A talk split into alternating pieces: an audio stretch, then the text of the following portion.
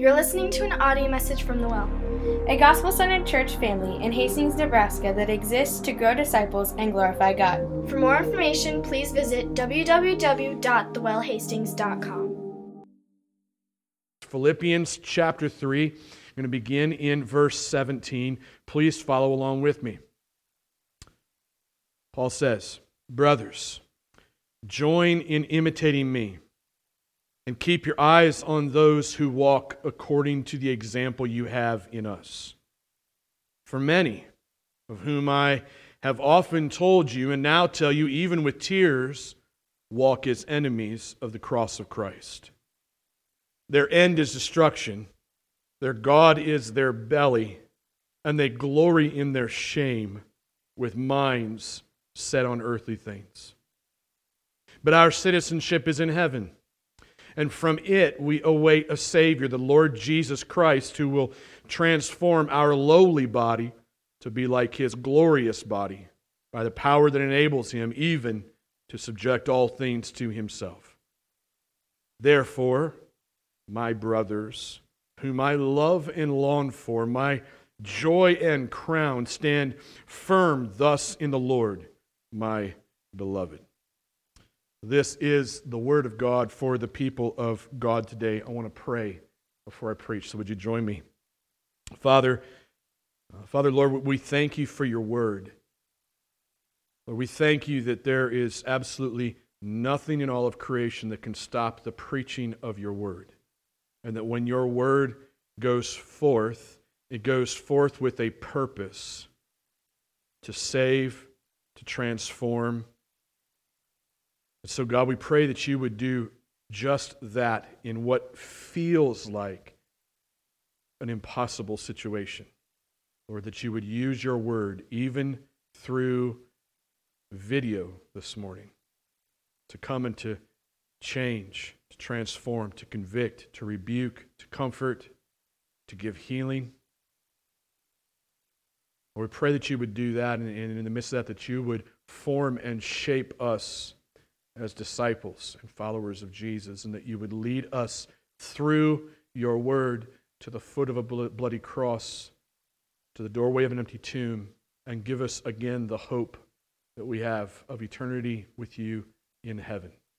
Lord, we love you, and we thank you in Jesus' name. Amen.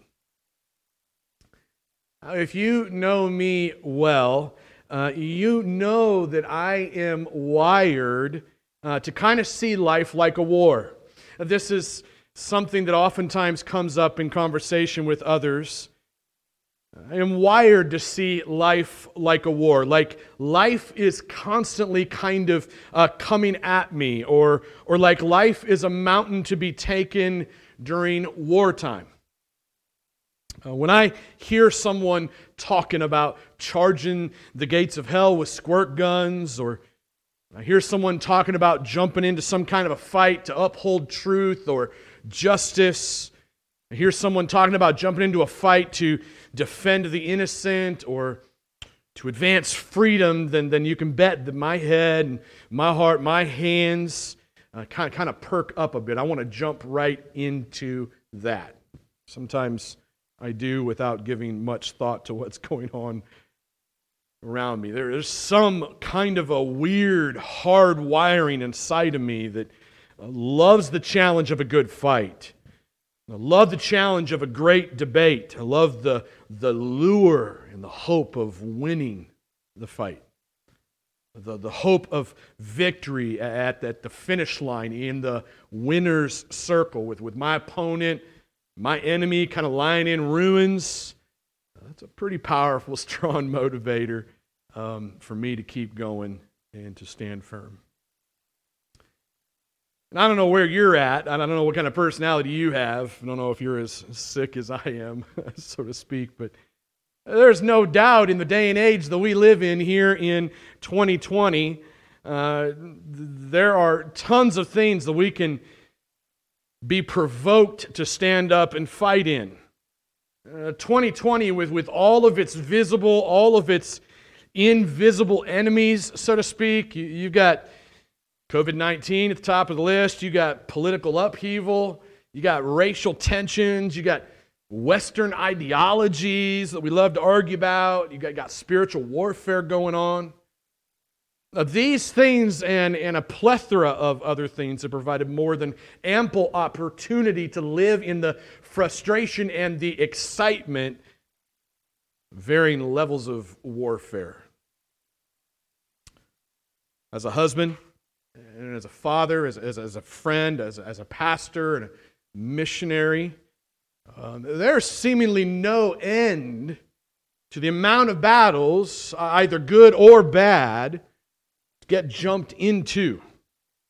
From social media to preaching, from leadership development to discipleship, from the early morning family devotions with my children to the end of the day as I lay my head down on my pillow and catch up on what's happening in the world on the news. There's no end to the opportunities to stand firm in fight mode, especially, especially when it appears that dark forces are taking their toll, waging war against the church, the family, cross of Christ. When I think about the Apostle Paul, I think the Apostle Paul was a fighter. He was most definitely a, a, pastor who loved his people deeply and passionately. And I believe that he could see the spiritual effects or, or, or the spiritual toll that some very dark forces had taken upon his beloved church in Philippi. And, and because of that recognition, he's encouraging them in this text to stand firm once again. Indeed, standing firm really not a new concept. Standing firm in the war is not a new concept or a new theme in Pauline theology. Um, if you were to look in, in, in the book of Ephesians in chapter 6, see the Apostle Paul speaking to the Ephesian church, and he says, Take up the whole armor of God that you may be able to withstand, insert stand firm, withstand in the evil day, and having done all to stand firm, stand therefore in truth, in righteousness, in the gospel of peace, in faith, salvation, in the Word of God, in prayer, in the presence of the Holy Spirit. Likewise, Paul also instructs Timothy 1 Timothy chapter 6 verse 12 instructs his young protege in the faith, young pastor Timothy, to fight the good fight of faith. Take hold of the eternal life to which you were called and about which you made the good confession in the presence of many witnesses. In other words, stand firm, Timothy, in the presence of Christ who is the embodiment of the armor of God, and stand firm in your confession of the gospel. Back in Philippians, the, the letter that we're studying through now, um, chapter 1, verse 27, Apostle Paul says this. I've taken this to be the key text of the letter. You've probably heard it from me every week, but, but notice, notice the rest of the verse chapter 1 verse 27 listen, listen to what paul says let your manner of life be worthy of the gospel of christ parentheses as citizens of heaven so that whether i come and see you or am absent i may hear of you that you are standing firm in one spirit with one mind striving side by side for the faith of the gospel not frightened by anything in your opponents. So stand firm together, Paul says. In a way that adorns, puts clothing on, embodies the gospel of Christ Jesus. Now, in our text today, Paul sounds the second note of standing firm in this letter. He says, My brothers, verse 1 of chapter 4, my brothers, whom I love and long for, my joy and crown, stand firm thus in the Lord, my beloved. So, the theme of uh, standing firm in warfare, this is no new concept for the Apostle Paul. What does, what does Paul have in mind when he instructs the Philippians to stand firm? What, what does this look like? What does, it, what does it mean to stand firm? I've already talked a little bit about how we feel this maybe looks for us a few thousand years removed from this letter, living on the other side of the world in our Western context. We, we know what it feels like that should mean. But as I approach this text, I, I ask questions like what, what does this mean for Paul? What does this mean for the Philippians? What is it that God wanted to speak through the Apostle Paul as he wrote this letter? What did he want to speak to that church in that context at that time? And then by implication and connection, what, what does it mean for us today in 2020? What does it look like? What does it mean to stand firm? Well, you notice number one with me uh, in verse 17. Uh, Paul talks about standing firm in imitation. Standing firm in imitation. Now, anyone who calls others to imitate them uh, better have their act together, right? The character better match their words. Their actions better speak louder than words. No one can deny, I don't think, one of the most visible figures of leadership in the known world today is probably the President of the United States of America.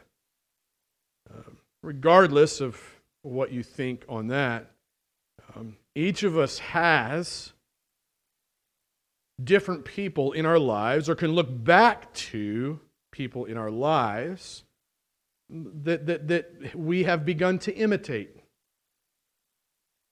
Leaders, so to speak. I don't think that anyone with any credibility could deny um, that as a leader goes, so goes his or her followers.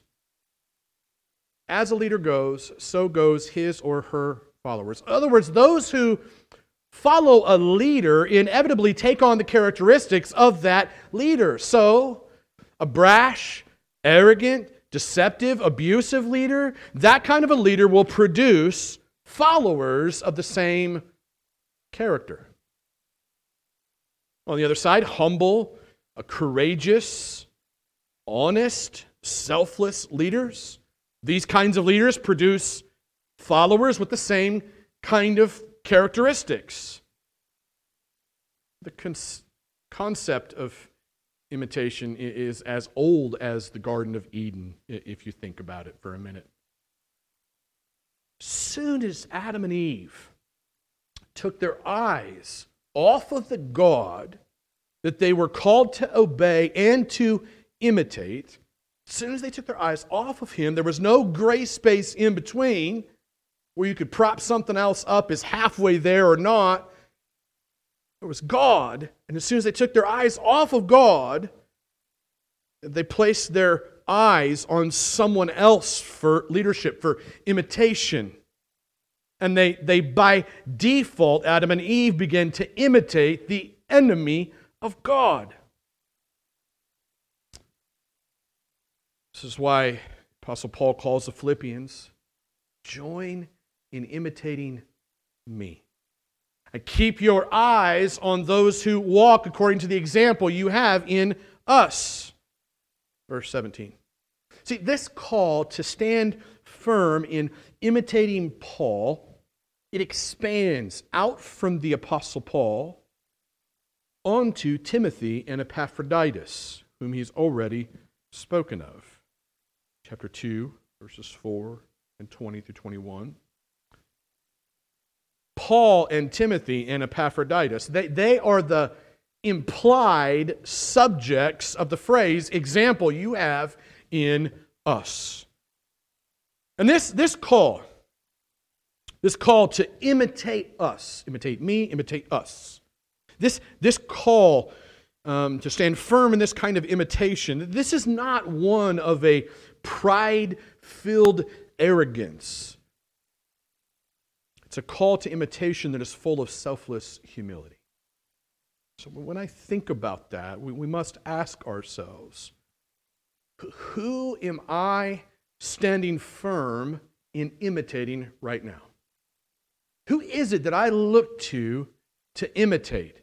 Who is it that I look to as a leader?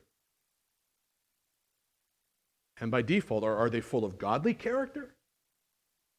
Or are they full of Satan's character?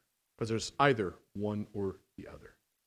No gray space in between, no excuses that can be made biblically. Paul moves on uh, for, from this uh, first um, recognition of what it means to stand firm. And in verses 18 through 19, he, he gives a warning which, which teaches us that we, we can stand firm in a warning. Charles Spurgeon, uh, one, of, one of my favorite uh, authors, scholars, preachers of all time, known as the Prince of Preachers, Charles Spurgeon once said, The backsliders begin with dusty Bibles and end with filthy garments. Say that again. Backsliders begin with dusty Bibles and end with filthy garments. Now, what the good old Spurgeonator had to say about this backsliding with dusty Bibles, filthy, stinky grave clothes, I mean, fits very well with the warning that the Apostle Paul gives here in verses 18 through 19 to the Philippian church about some leaders who were not full of godly character, but instead they were filled with the character of their father Satan.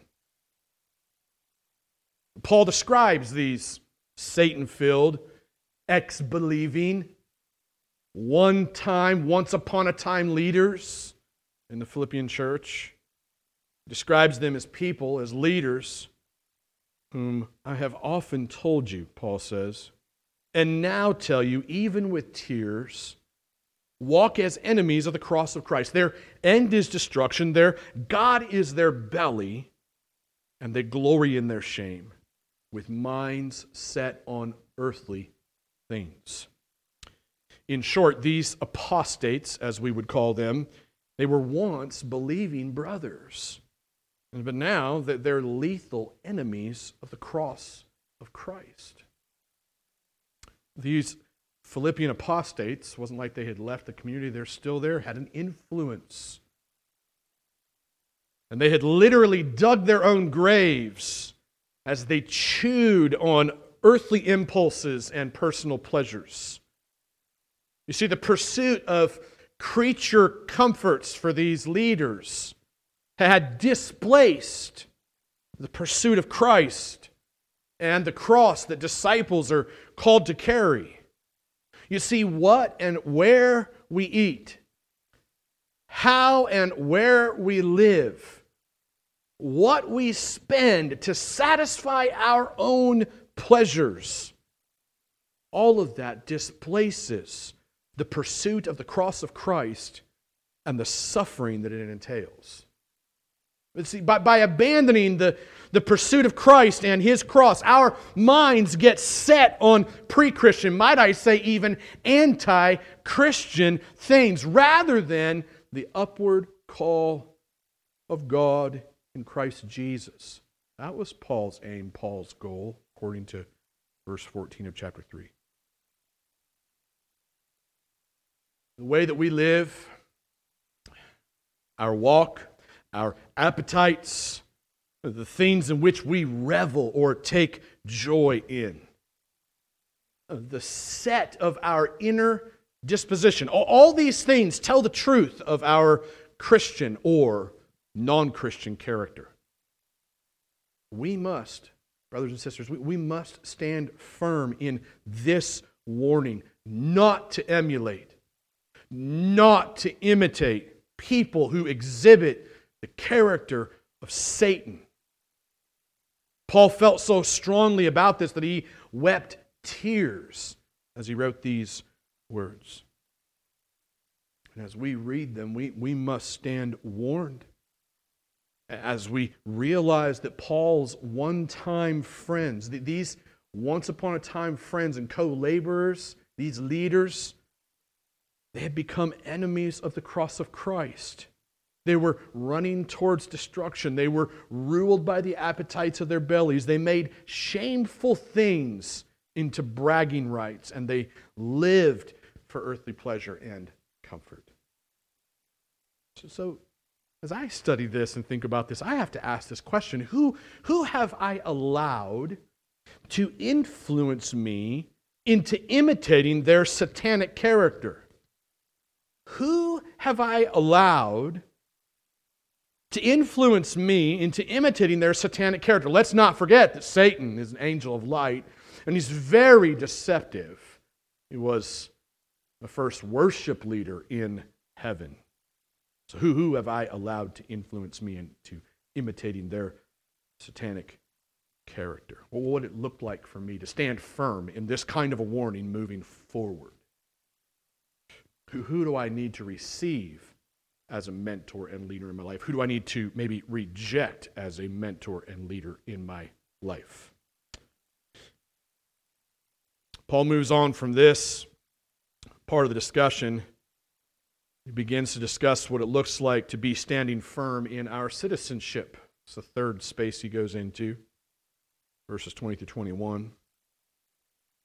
When you think about the Philippian believers, uh, they, they would always be at a high risk for hitching their citizenship in heaven to their citizenship in Philippi.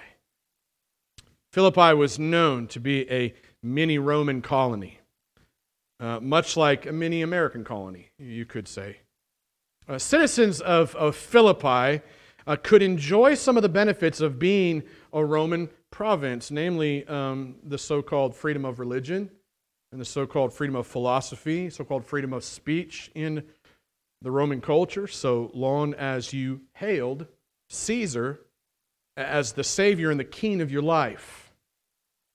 Uh, Caesar would give you prosperity, Caesar would give you freedom, Caesar would give you comfort as long as you espoused to or upheld his political power. Sound any way familiar to you? When the Philippians read the words of this letter from the Apostle Paul, they, would immediately know that it was a countercultural message. And it was a countercultural message, not in the sense where Paul was telling them that they needed to go make war with the culture around them, like good zealots would. It was a countercultural message because what Paul is doing then here is he, he's reminding the Philippians that their citizenship is in heaven. In other words, he's not instructing the Philippians to stand firm in their mini Roman citizenship. He's reminding them to stand firm because their citizenship is in heaven. And from it, he says, we await a, a, Savior, the Lord Jesus Christ, who will transform our lowly body to be like his glorious body by the power that enables him even to subject all things to himself.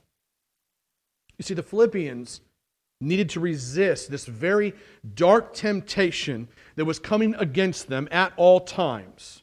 This dark temptation of mixing their nationalism as many Romans with their eternal citizenship in heaven. And then what would happen is you'd have this weird kind of a syncretism that had been threatening the nation of Israel from the very get go. It was a mixing and melding of earthly kingdoms with the heavenly kingdom. It was a dark temptation they would easily give into. And the only way that they would resist this kind of a mixing and melding together of their identities was to simply stand firm as citizens who possess the powerful expectation of eternal transformation under the sovereign lordship of Jesus Christ alone. So I ask, what would it look like to unhitch my citizenship in heaven from my citizenship in an earthly kingdom. Is this not what the issue was for Israel in the promised land? Is this not the reason why the blessing of the promised land came to such a horrid end? What would it look like to unhitch my citizenship in heaven from my citizenship in this earthly kingdom? Here's what I think it would look like I think it would look like true freedom. Think it would look like true freedom. The kind of freedom that I don't think most of us walk in. Paul moves on from this section talking about citizenship, moves into final portion, final verse 1 of chapter 4, where he unpacks a little bit about what it looks like to stand firm in the Lord. Stand firm in the Lord. Know, true freedom that I just talked about a moment ago. Something that we here in America love. We love the concept, at least, principles of, at least, and some benefits of freedom, at least. But true freedom, true freedom tr- transcends what we experience here in America. True freedom is found in the presence of the Lord, regardless of the place you live, the time you live, or the circumstances you live in. It's true freedom. It's found in the presence of the Lord. It's experienced there, regardless of the place, time, or circumstances you live in. And, and this truth, uh, this truth is what enables the Apostle Paul to sound uh, the note of joy the 13th time he mentions joy in the letter. It's that kind of freedom that enables the Apostle Paul to sound the note of joy for the 13th time in this letter, despite his earthly circumstances. You have to remember, the Apostle Paul is shackled to a Roman guard for preaching the gospel. And don't miss this, it's not because the Roman guard or Rome for that matter, at this time, had made it illegal to preach the gospel. No, that's not why Paul is shackled to that guard.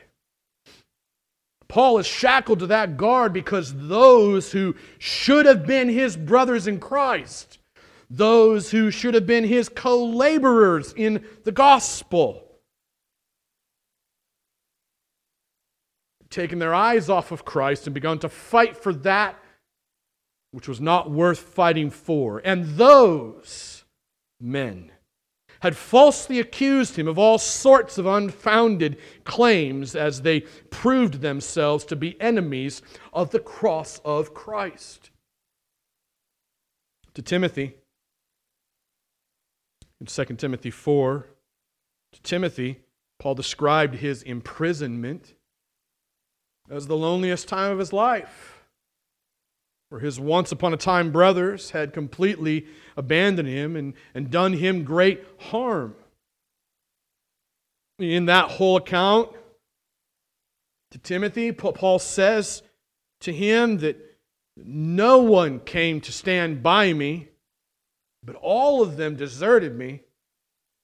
May it not be charged against them. I love that heart of Paul. But the Lord, Yahweh, the Lord stood by me and strengthened me. You see, this is the perspective that was the center of Paul's gravity. That was the center of Paul's gravity. Namely, that he could stand firm in the presence of the Lord who stood with him when everyone else had abandoned him. In this same perspective, this same perspective that we must stand firm in the presence of the Lord. That this is what leads the Apostle Paul to make this the most, I think, the most personal statement from, from any apostle in any epistle to, to his listeners when he says in verse 1 of chapter 4 my brothers, whom I love and long for, my joy and crown. Stand firm thus in the Lord, my beloved. See, ultimately, standing firm, even for right things, will utterly fail if not for the presence of the Lord. Reminds me of Moses. God said, Hey, I'll, send you into this new land, uh, but I'm not going to go with you. I'm going to send my angel instead. And Moses is like, Heck no, bro. not going unless you go with me. Because even that good place that I could go to, it's worthless without your presence. See, despite the loneliness of lockup, despite the betrayal of brothers who had become enemies, despite the concern for the darkness that the apostle Paul had could see was creeping its destructive little head into the church at Philippi. The apostle Paul stood firm in the joy of the Lord's presence as he expressed his, his love and his desire for the people of Philippi. The question that I wrote down after studying this portion is but do I, do I know what it feels like to stand firm in the presence of the Lord?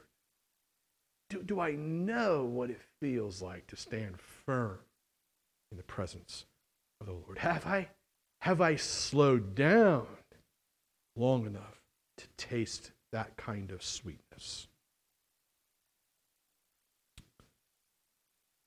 So, in conclusion, by way of some small application, draw our attention back to the question we started with.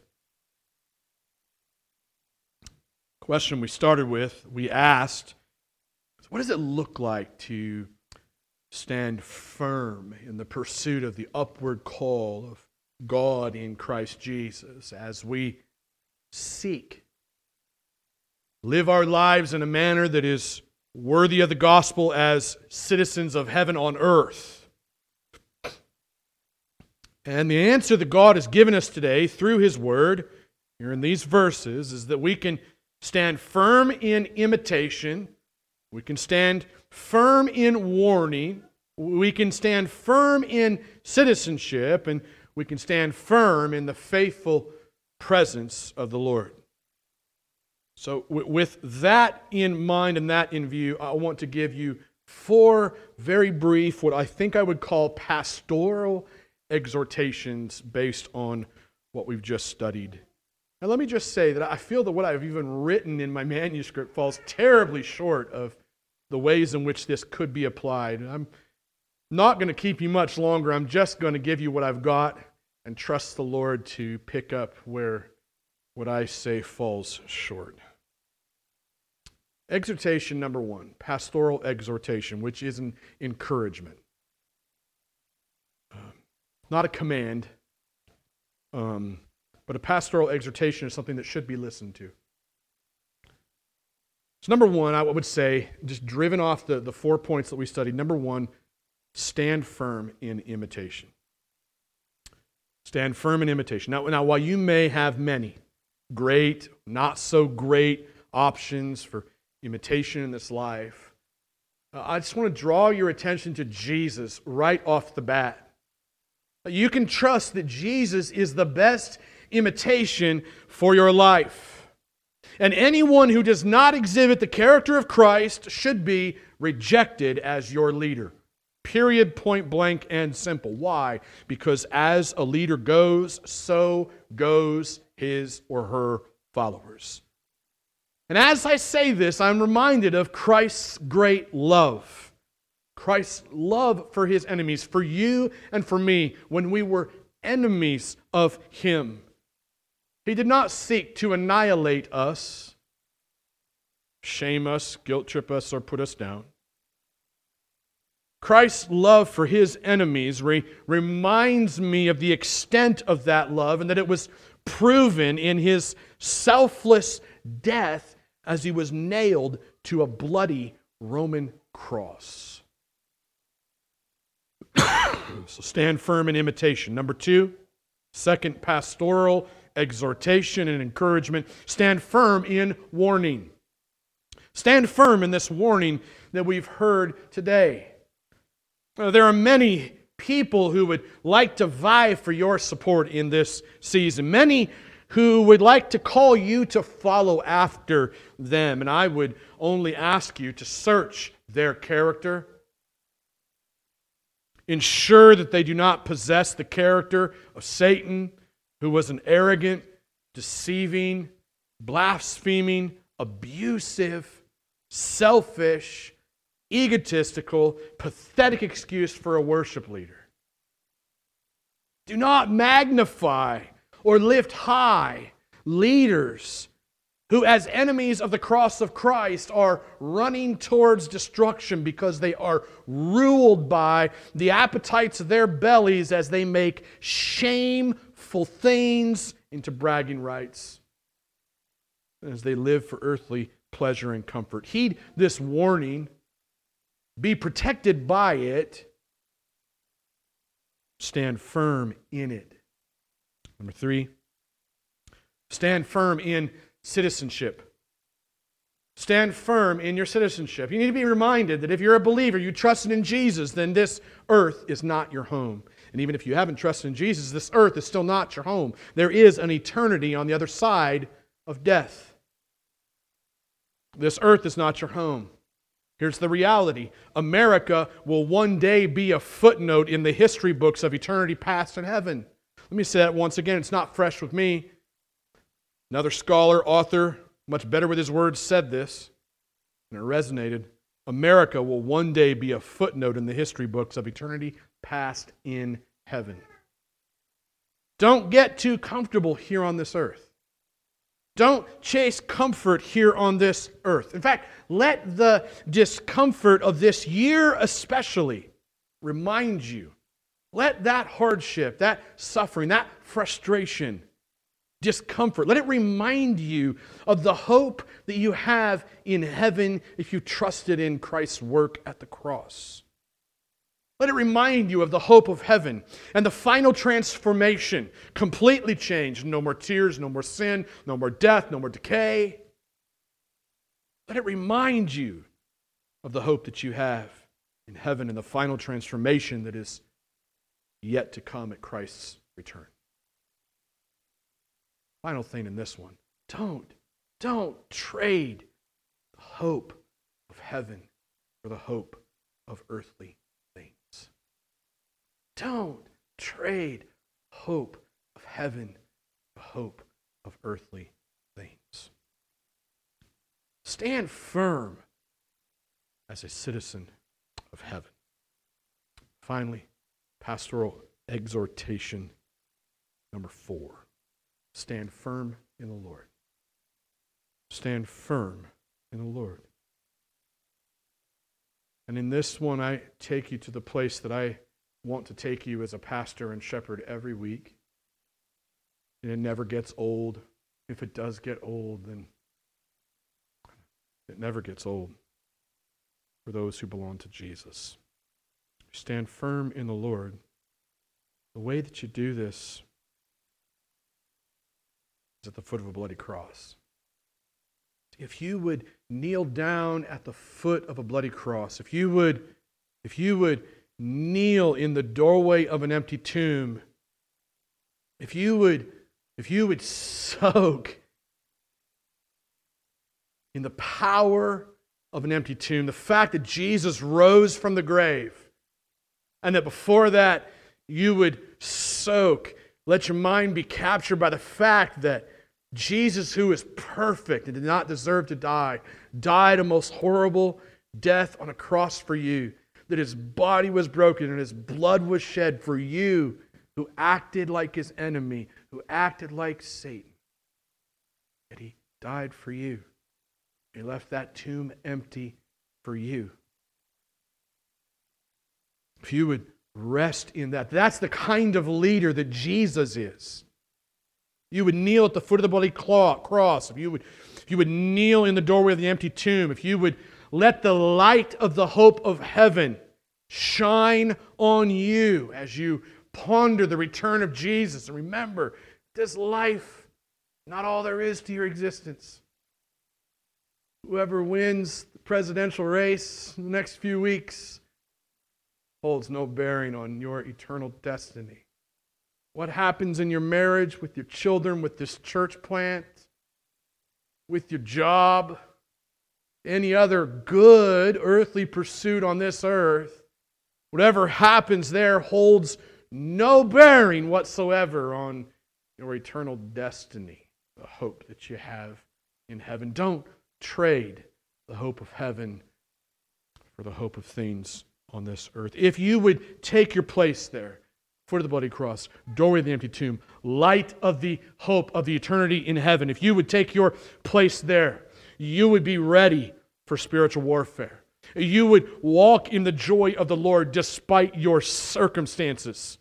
You would live your life in a manner that is worthy of the gospel as Jesus Christ, as a citizen of heaven here on this earth, even, even if you have to say with the Apostle Paul that the Lord was the only one who stood with me. You see, tasting the sweet victory that is bestowed upon a warrior as you cross the finish line into the winner's circle.